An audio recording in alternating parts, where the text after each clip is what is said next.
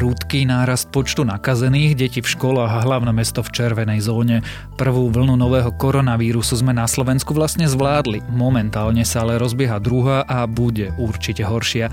Dnes sa pokúsime zistiť, ako sme na ňu pripravení i či znovu uzavrieme krajinu. Je útorok 8. septembra, meniny má Miriama a dnes by sa malo mierne vyčasiť, ale stále zostane relatívne chladno. Zväčša však bude obloha jasná, prípadne len mierne zamračená denné teploty teploty by sa mali pohybovať niekde medzi 19 až 24 stupňami. Počúvate Dobré ráno, denný podcast denníka Sme dnes s Tomášom Prokopčákom. Dlhodobo najlepší spravodajský podcast vám prináša JNT banka s dlhodobo najvyšším úrokom na termínovanom vklade. 1,4% ročne na dvojročnom vklade. JNT banka – expert na investície.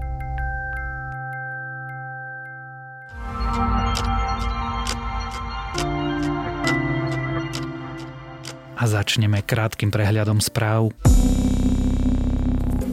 Marian Kotleba sa mal dnes postaviť pred súd v kauze šekov na 1488 eur. Nestane sa tak súd pojednávanie zrušil, keďže Kotleba je v karanténe. Vrátil sa totiž Čiernej hory, ktorú Slovensko zaraďuje medzi rizikové krajiny. Kauzu Salmanovcov opäť otvoria. Najvyšší súd totiž zistil nedostatky a vyhovel tak dovolaniu Lucie Žitňanskej, ktorá ho ešte ako ministerka spravodlivosti podala v roku 2017. Prípad sa vráti na špecializovaný súd, Salmanovcom hrozí 5-ročné väzenie.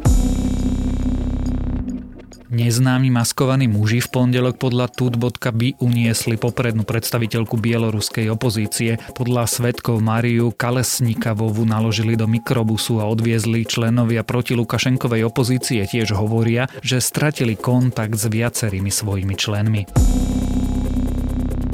Britský premiér Boris Johnson sa vyhráža, že opustí obchodné rokovania o odchode z Európskej únie. Tvrdí, že pre Britániu by bol dobrý aj odchod bez dohody. Spojené kráľovstvo oficiálne opustilo úniu 31. januára. Do konca tohto roka plinie tzv. prechodné obdobie, počas ktorého by sa mali obe strany dohodnúť na vzájomných vzťahoch. Nemecko zvažuje, že kvôli odprave Alexia Navalného zastaví projekt plynovodu Nord Stream 2. Podmienkou totiž je, aby Rusko dôkladne vyšetrilo tento zločin. Plynovod je hotový asi na 90% a spustiť by ho mali začiatkom budúceho roka. A viac nových správ nájdete na webe Deníka Sme.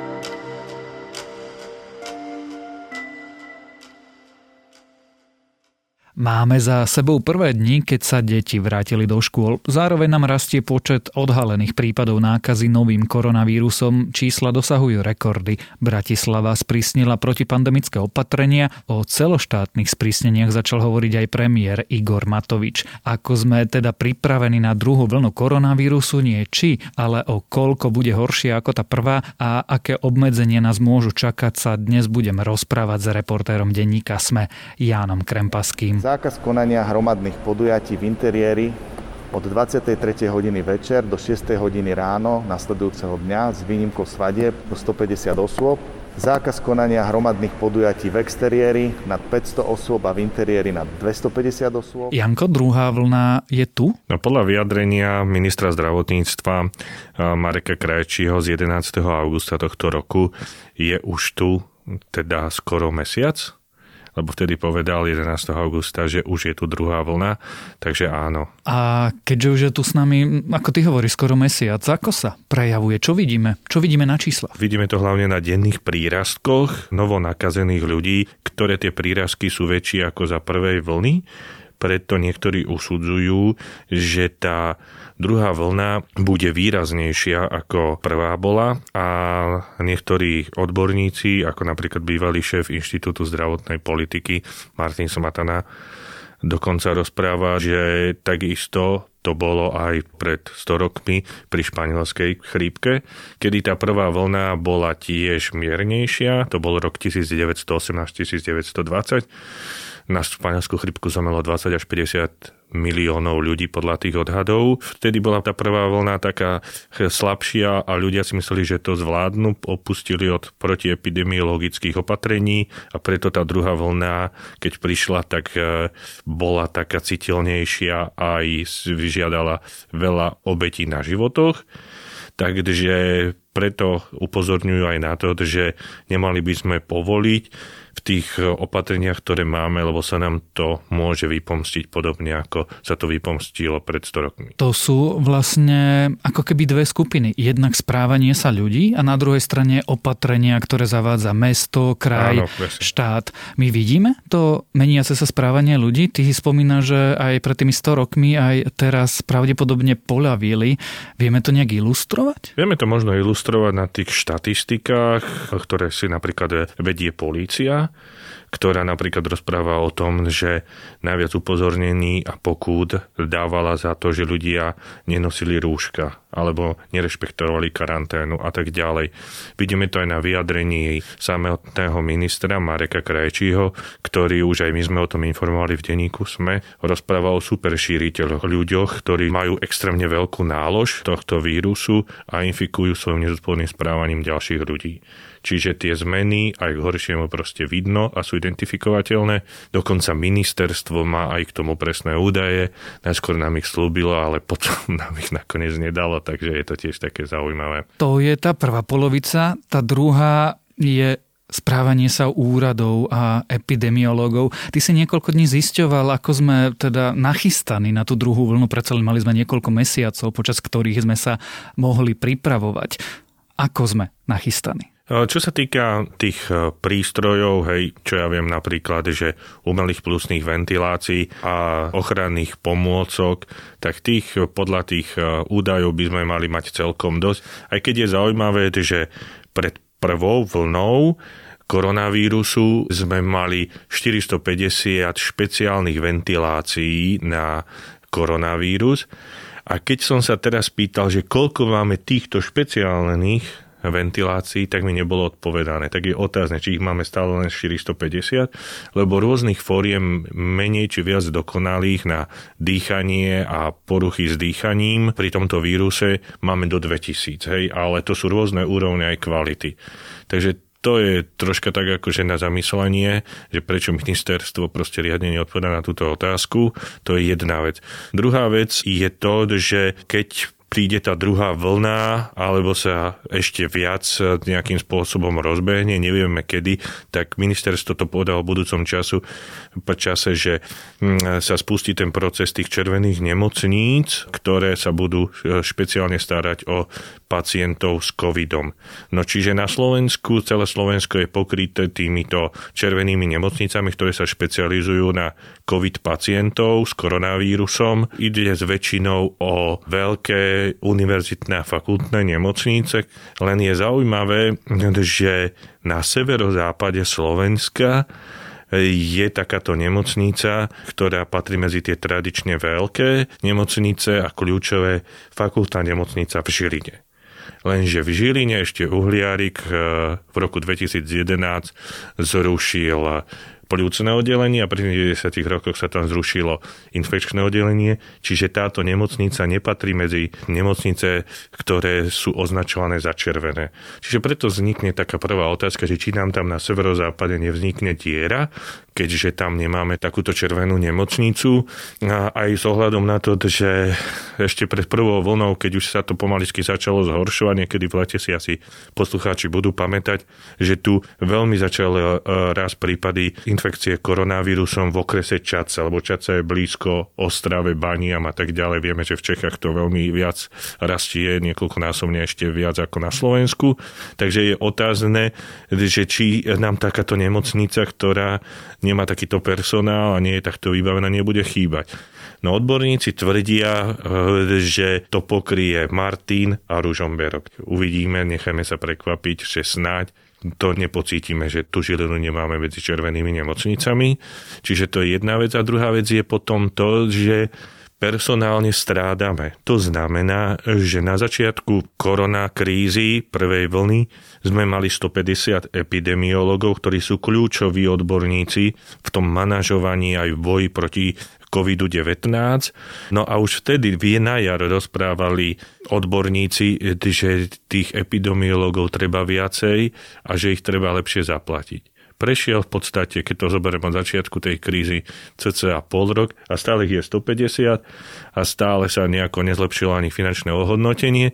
A teraz nakoniec, keď už eh, sme v podstate na tom nábehu tej druhej vlny, tak ministerstvo dalo, ide robiť novelu, každú chvíľu by mala byť hotová o tom, aby týmto ľuďom mohli pomáhať medici No, tak to je tiež, vyzerá to tak trošku ako neskoro. Niektorí z tých odborníkov tvrdia, že zbytočne sme strávili spormi a hadkami na túto tému v lete.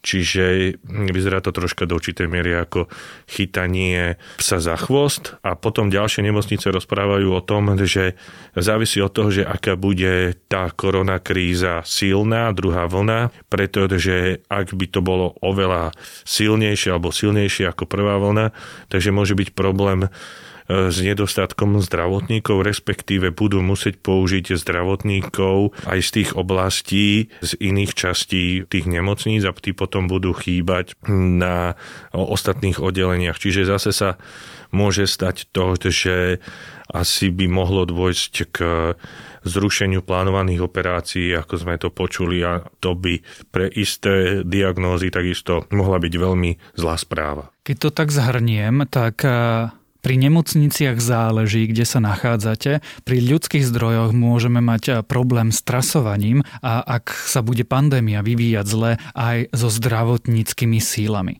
Ty si myslíš, že sme alebo nie sme pripravení? Nie som taký odborník, aby som to povedal, ale by som to e, zhrnul tie viedrenia rôznych zdravotníckých analytikov, ktorí rozprávajú, že závisí od čoho, ako sme pripravení.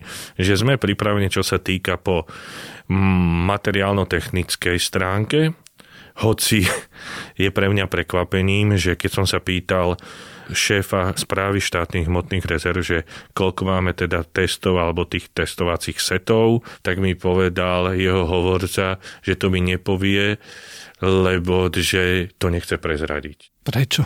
To som sa nedozvedel, že prečo, ale považuje to za nejakú, ja neviem, či to mám chápať ako utajovanú informáciu, alebo čo. Iba sa vie, že je uznesenie vlády, ktoré rozpráva, že koľko by ich malo byť, ale oni z tých správy štátnych hmotných rezerv rozprávajú, že ešte ich toľko nie je a keď som sa pýtal, že koľko ich je, tak povedali, že ten šéf správy štátnych hmotných rezerv nechce, aby sa o tom informovalo. Tak to ma troška akože prekvapilo. No ale veď eh, my vieme, že eh, vlastne slovenskí vedci vyvinuli testy, ktoré zaplatil ESET. Tých bolo 100 tisíc a tie sa určite míňajú.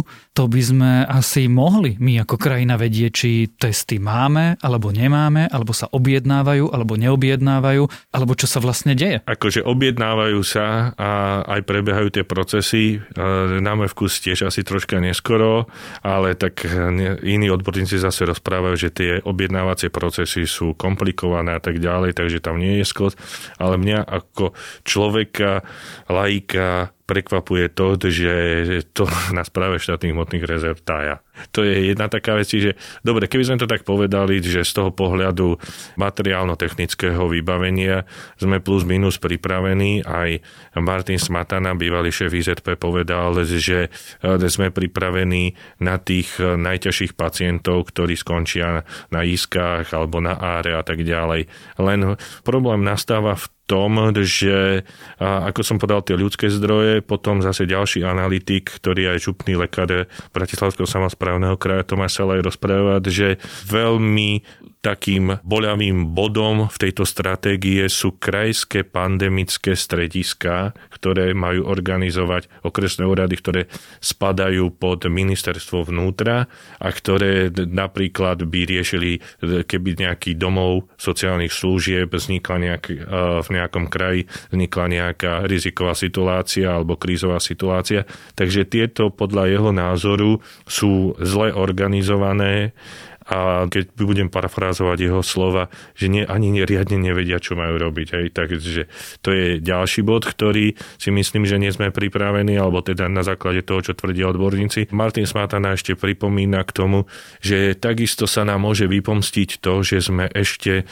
nespustili to sledovanie kontaktov, dosledovanie kontaktov cez digitálne aplikácie lebo tvrdí, že keď ich nebudeme vedieť dohľadať, tak e, môže dôjsť ku komunitnému šíreniu a my potom už stratíme prehľad, respektíve sa nám vymkne spod kontroly ten vírus, čo so sebou nosí, prináša ďalšie komplikácie. Tam je tiež zaujímavý teda ten postup e, aj hygienikov, e, lebo vieme, že teda ten zákon, ktorý mal tie digitálne aplikácie aj legislatívne spustiť, prezidentka Zuzana Čaputová vrátila, poslanci tie veto prelomili a teraz tým pádom, keď je to už schválené, tak by Úrad verejného zdravotníctva mohol konať, aby to cez tie digitálne aplikácie nejakým spôsobom dohľadával tie osoby, ale dneska hygienici odpovedali, že je to tak zložitý proces, že oni si ešte počkajú na novelizáciu, ktorú nevieme toho zákona, kedy zase bude. Čiže strácame drahocenný čas, čiže toto považujem za ďalší z takých tých eh, boľavých miest našej pripravenosti na druhú vlnu. Zatiaľ sme sa rozprávali o tom, aké pripravený zdravotnícky systém, rozprávali sme sa o tom, ako sú pripravení hygienici a hygiena. Pred pár dňami premiér Igor Matovič pripustil, že si vie znovu predstaviť, že zavrie krajinu. To by vyzeralo ako? No, e, to ma akože samého prekvapuje. Ja ako som sa to dozvedel, tak som poslal ešte otázku na ministerstvo zdravotníctva, či oni sa s tým stotožňujú. Zatiaľ som nemám odpoveď, ale ide o to, že doteraz stále hygienici aj epidemiológovia rozprávajú, že už nedvojde pri druhej vlne k celoplošným opatreniam, že len k lokálnym. Takže neviem, čo premiér Igor Matovič mal na mysle, lebo som si robil aj troška uh, research toho, že čo povedal, ale nejako som to nevidel z jeho strany, že by to bolo bližšie vysvetlené a proste viacerí uh, z tých odborníkov rozprávajú, že tak, ako to bolo spustené vtedy, že sme zavreli krajinu, že to už uh, v súčasnosti by sme robiť nemali. Sprísňovať opatrenia sa pravdepodobne budú aj keby neboli celoplošné, ako to asi bude vyzerať? No už niečo sa vyskytlo, alebo teda našrtlo v piatok, minulý týždeň, kedy na základe toho, že koľko je chorých a ako pribúdajú, tak sú už e, tie jednotlivé okresy na Slovensku rozdelené do troch farieb, ako do takého semafóru. No a dva typy okresov, ktoré sú červené a oranžové, tak v nich sa, keby som to tak jednoducho povedal, už obmedzil nočný život, že alkohol sa odporúča podávať len do 10. bary sú otvorené do 11. a tak ďalej. Čiže skôr takýmito cielenými opatreniami sa to môže nejakým spôsobom riešiť, plus sú tam obmedzenia, čo sa týka hromadných akcií a tak ďalej. Zatiaľ sú to opatrenia, ktoré sa možno bežného človeka ani tak nemusia dotýkať, pretože ak príliš človek neoblibuje bary a reštaurácie, tak ho to až tak asi nebude trápiť. Môže sa ale stať, že v týchto červených zónach, aby sme boli konkrétnejší, v hlavnom meste, sa budú zatvárať obchody? Fitness centra, plávárne? Nedá sa to vylúčiť, ale musia tam byť splnené isté kritériá, ktoré teraz e, to majú epidemiológovia, presne tie parametre aj čo sa týka počtu nakazených, ktoré musia byť naplnené, aby k tomu došlo. Zatiaľ sa o tom teda nerozpráva. Rozhodne však e, už teraz by som skôr očakával, že sa budú prísnejšie aj pre peňaženky ľudí boľavejšie kontrolovať aktuálne opatrenia a tie sú hlavne to, že už aj minister to rozprával zdravotníctva, aj viacerí odborníci, že ľudia nedodržujú aktuálne obmedzenia, ktoré sa týkajú napríklad nosenia rúšok, že v nákupných centrách ľudia nenosia.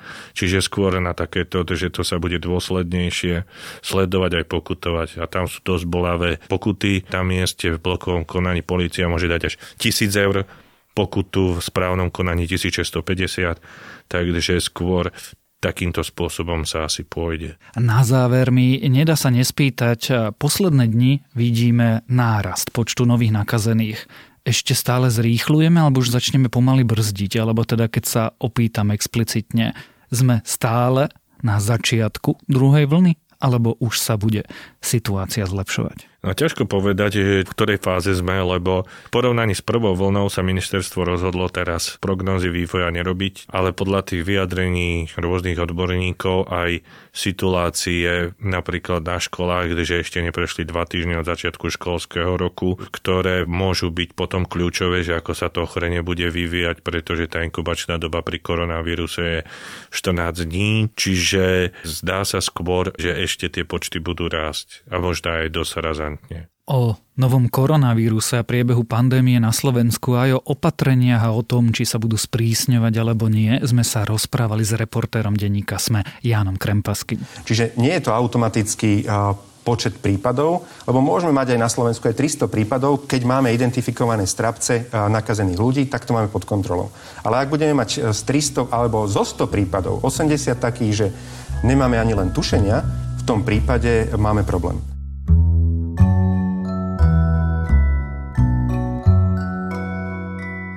Sme to zažili vlastne, zažili sme to ako ľudské spoločenstva veľa a veľakrát. Ľudia skrátka protestujú proti pravidlám, nariadeniam a zákonom, ktoré im majú pomáhať. Práve na tento psychologický fenomén sa teraz pozrelo BBC Future a ukazuje, že tak ako niektorí jednotlivci teraz bojujú proti noseniu rúšok, pred 10 ročiami im podobní bojovali proti bezpečnostným pásom v autách a práve tento text, prečo sa ľudia búria proti zákonom, ktoré im zachraňujú životy, je môjim dnešným odporúčaním a to je na dnes všetko. Želáme vám pekný a úspešný deň. Počúvali ste Dobré ráno, denný podcast denníka Sme s Tomášom Prokopčákom a pripomínam, že dnes vychádzajú aj nové epizódy podcastov Pravidelná dávka a Medzi nami.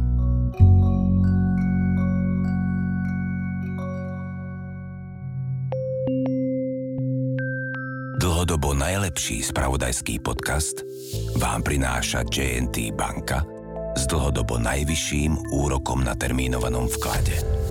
1,4% ročne na dvojročnom vklade. JNT banka. Expert na investície.